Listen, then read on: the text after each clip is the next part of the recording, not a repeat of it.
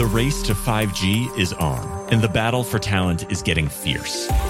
Welcome to 5G Talent Talk with Carrie Charles, a podcast dedicated to helping you face the future workforce head on. Navigate this challenging talent landscape with innovative strategies to attract, retain, and engage people in this new world of work. Only here on 5G Talent Talk with Carrie Charles, CEO of Broadstaff Talent Solutions.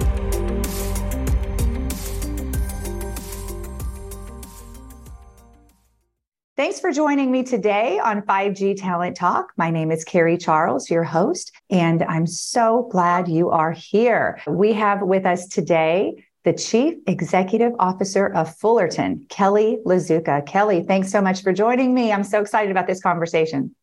Thank you for having me, Carrie. I am too. So, Kelly, I just love your story. I really do. So, and you know, your journey and how you got to where you are. So, please, can you tell us? Sure. I started in the industry in 99 and I started with SAC. And it was a very small company at that time. I think I might have been the 22nd employee, if I remember right.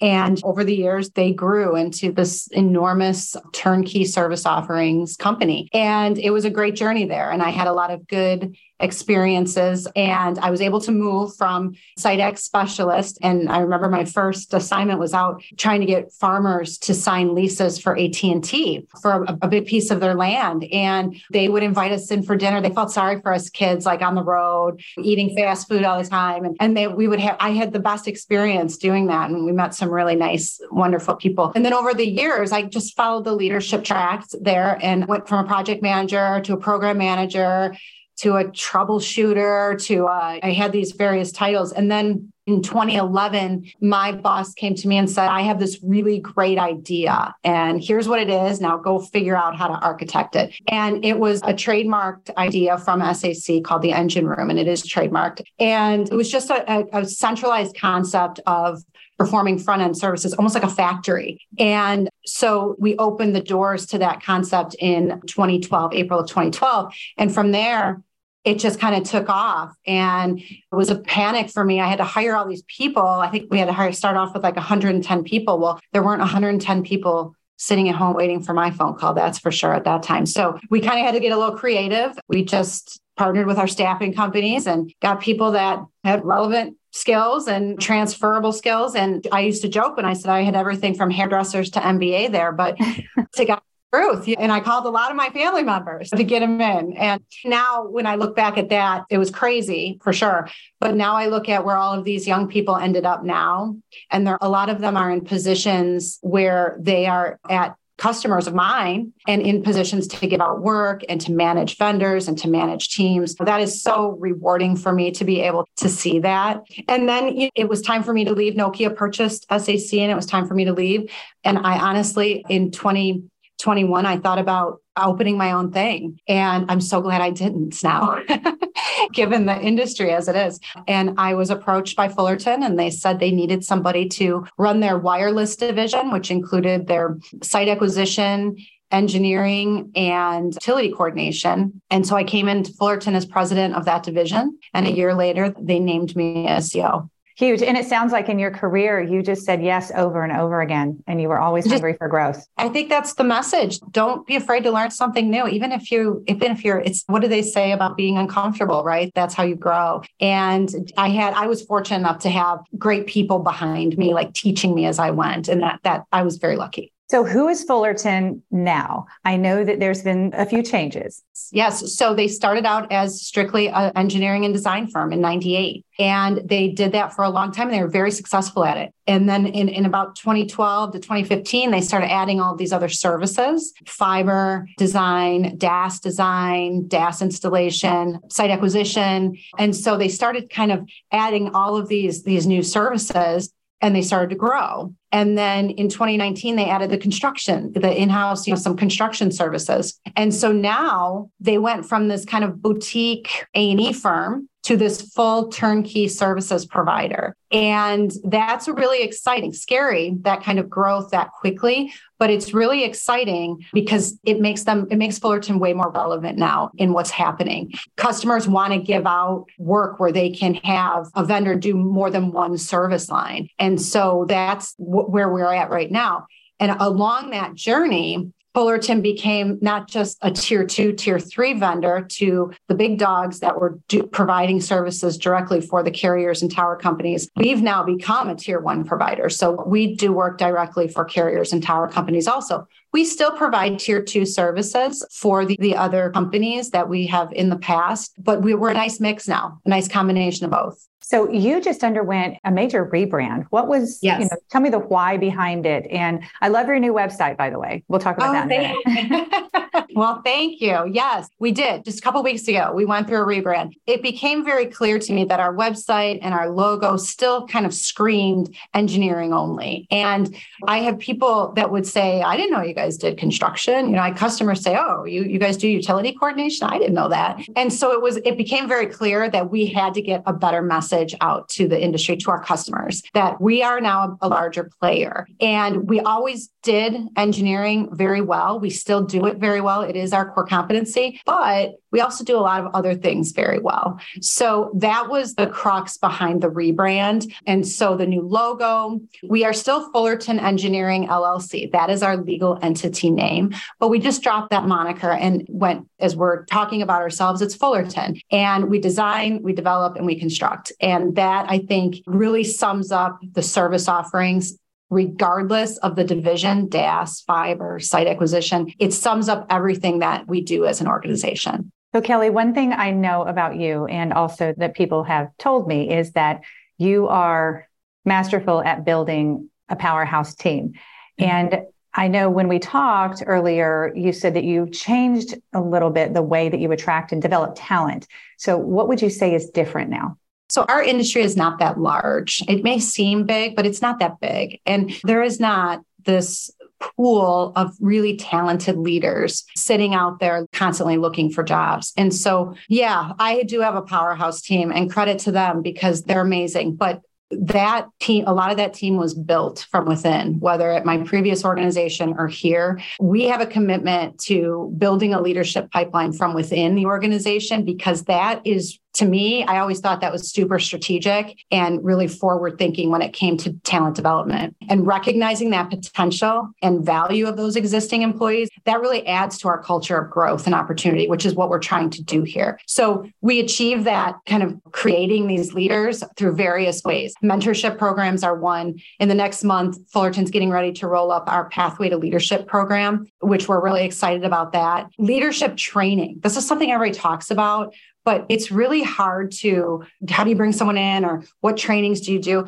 It doesn't have to cost a lot of money. Your benefits provider your payroll company if you're using an outsourcing hr these companies sometimes have those leadership trainings built in. You just have to tap into them and so we're making those available to our future leaders. And then skill development workshops. This is something also that i really believe in. We just don't do it. So we are going to start on a regular basis throughout the years bringing in having uh, hosting different workshops and bringing in speakers to talk about things like being a better negotiator, better time management, things that are actually topics that are tailored to nurture and cultivate these emerging leaders. And employees here, they're encouraged to take on new challenges and responsibilities. I had a young woman come to me a little bit ago and said, Hey, I'm a PM for site acq, but I really want to learn construction. Well, that just warmed my heart. We found a way for her to kind of start learning that. She became a PM on the construction side.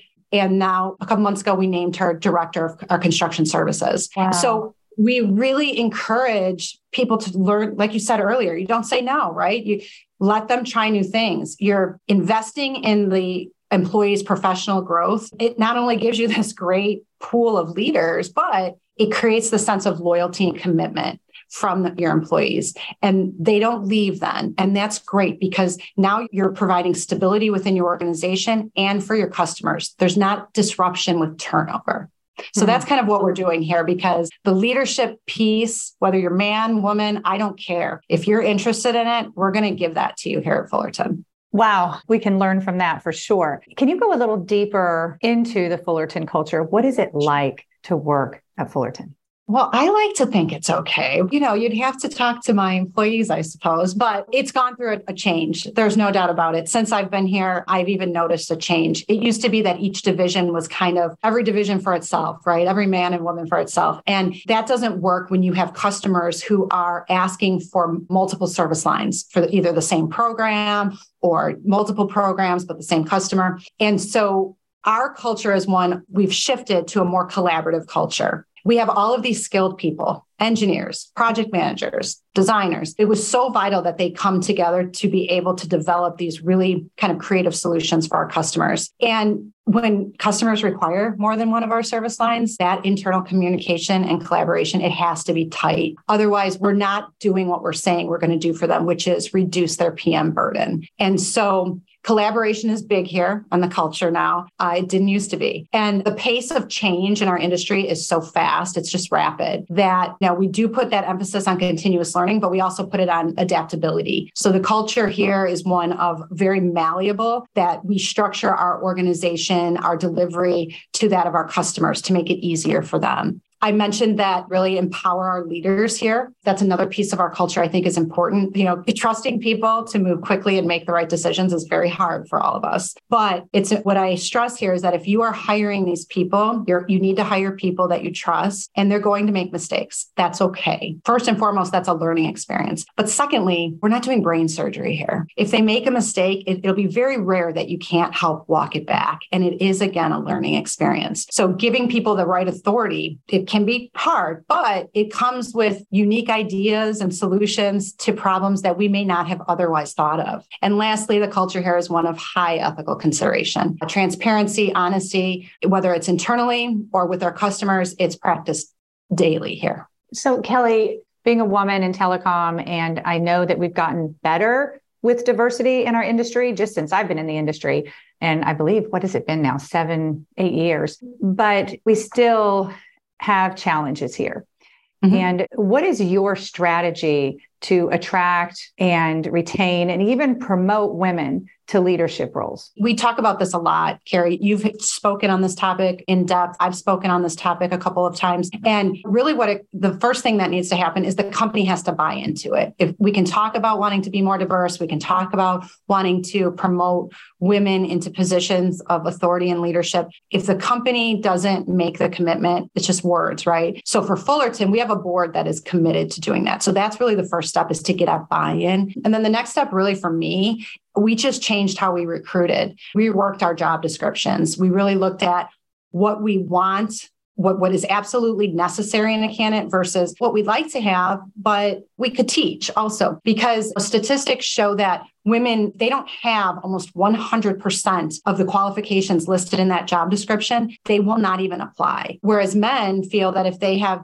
60% of those qualifications, they do apply and they should. It's just there's that huge confidence gap there. So, how do we as an organization close that gap? And for us, it's making sure that we are attracting female candidates by actually understanding what it is that's absolutely necessary versus what our wish list is what we've also started doing is just not limiting ourselves to the resource pool that we think would be appropriate, right? We kind of need to open up our minds. And so I'm going to give you an example. Take a chance on moms. Okay. Moms take care of their business. Okay. They're organized, they're multitaskers, they're great in a crisis. Admit we're basically built for crisis when you have kids, but they care about their children, which means they will care about their employees. And that empathy, you see it all over LinkedIn, you see it all over social media empathy, empathy, empathy. Mothers have empathy and they get things done. So maybe they've been out of the workforce a little bit, but we need to tailor our approach to making sure we're not missing out untapped resource, right? And lastly, what I think is important to attract and retain is we need to tailor our benefits the benefits at some of these companies are so outdated. We're actually working on our, our benefits package as well right now. Many women like me, married or single, But if you're working full time and you're raising a family, you're taking care of a house, you're doing laundry, you're packing lunches, you're doing homework, all of these things are happening. We need flexible hours. So it's important that we don't measure. Companies have to take into account not measuring productivity by quantity of hours, but rather by the quality of impact. Maternity leave, access to additional trainings, a transparent view of salary uh, bands and career pathing on how to move from level to level. Those types of things are important to women. They would be important to me if I was out there looking for a job right now. So and that would be attractive to me, even more so than pay or title, because you can build that once you get in there. You can show what you bring to the table and what's in your wheelhouse once you get in there. But if you have some flexibility to work with it initially, that is incredibly attractive. So many women have had male mentors. And I know mm-hmm. that I've had incredible men that have helped me in my career as well as, as Broadstaff. And how would you say that, you know, what role can men play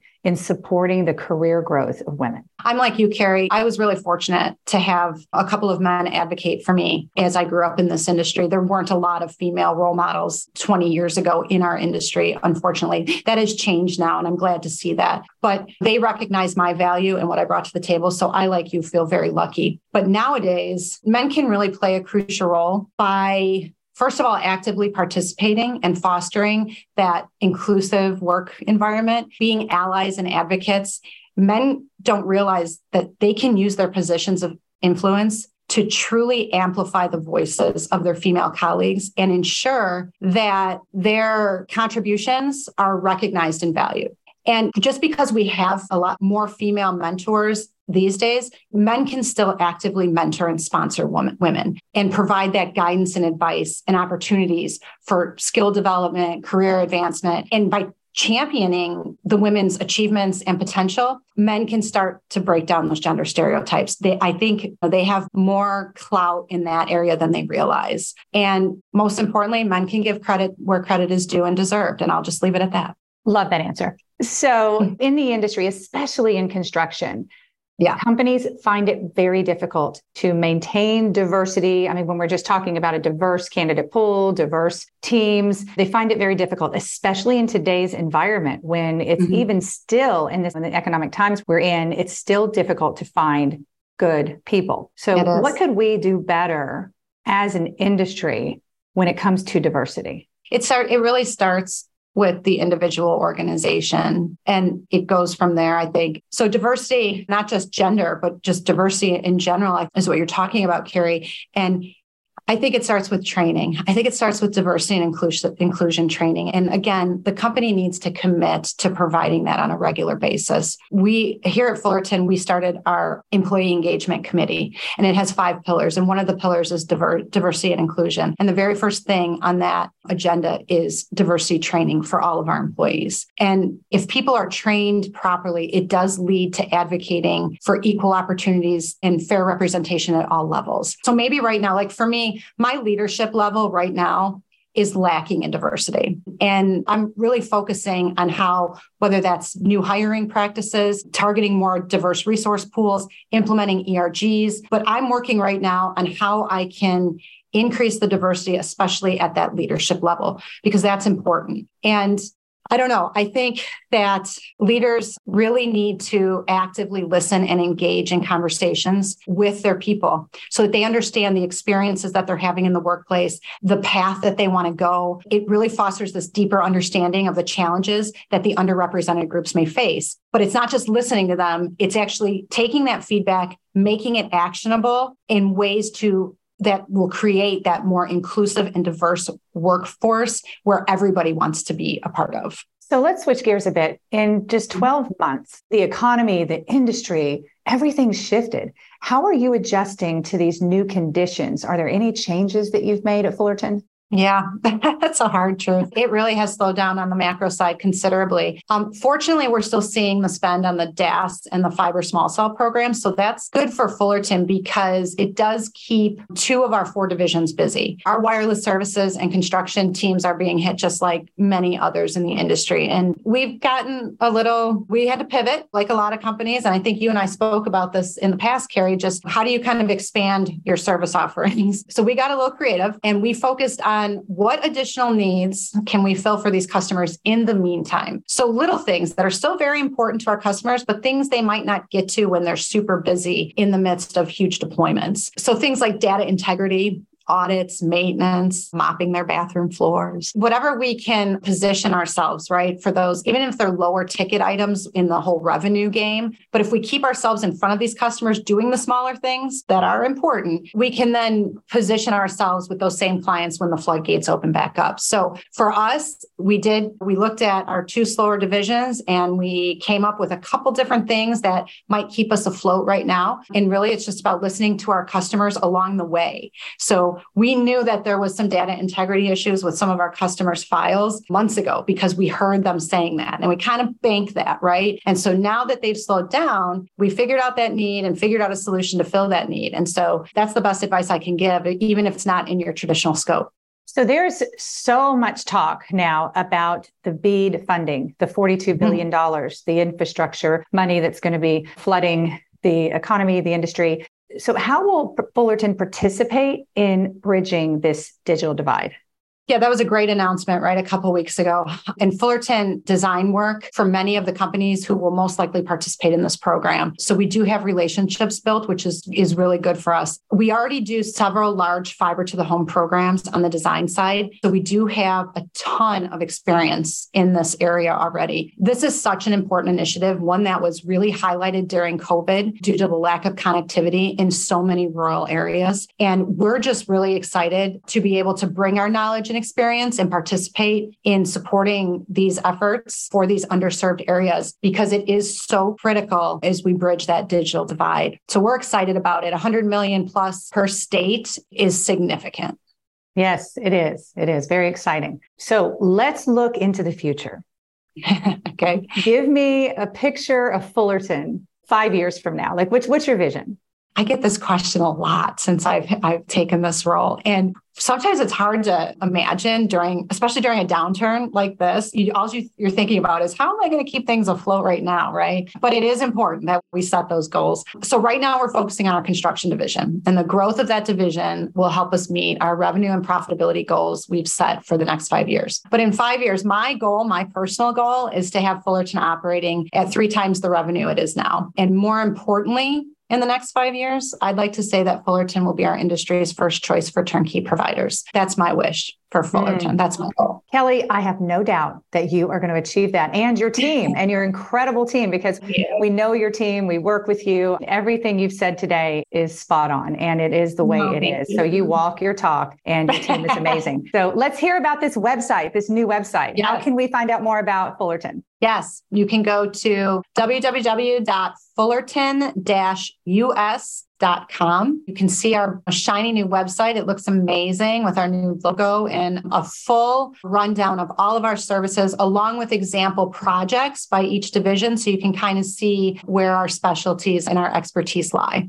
Kelly, this has been fantastic. I always love talking to you, catching up with you. I leave our conversations hey. feeling so motivated and inspired. So thanks for coming on the show. Of course. Thank you so much for having me. It was so fun. Yes. Take care.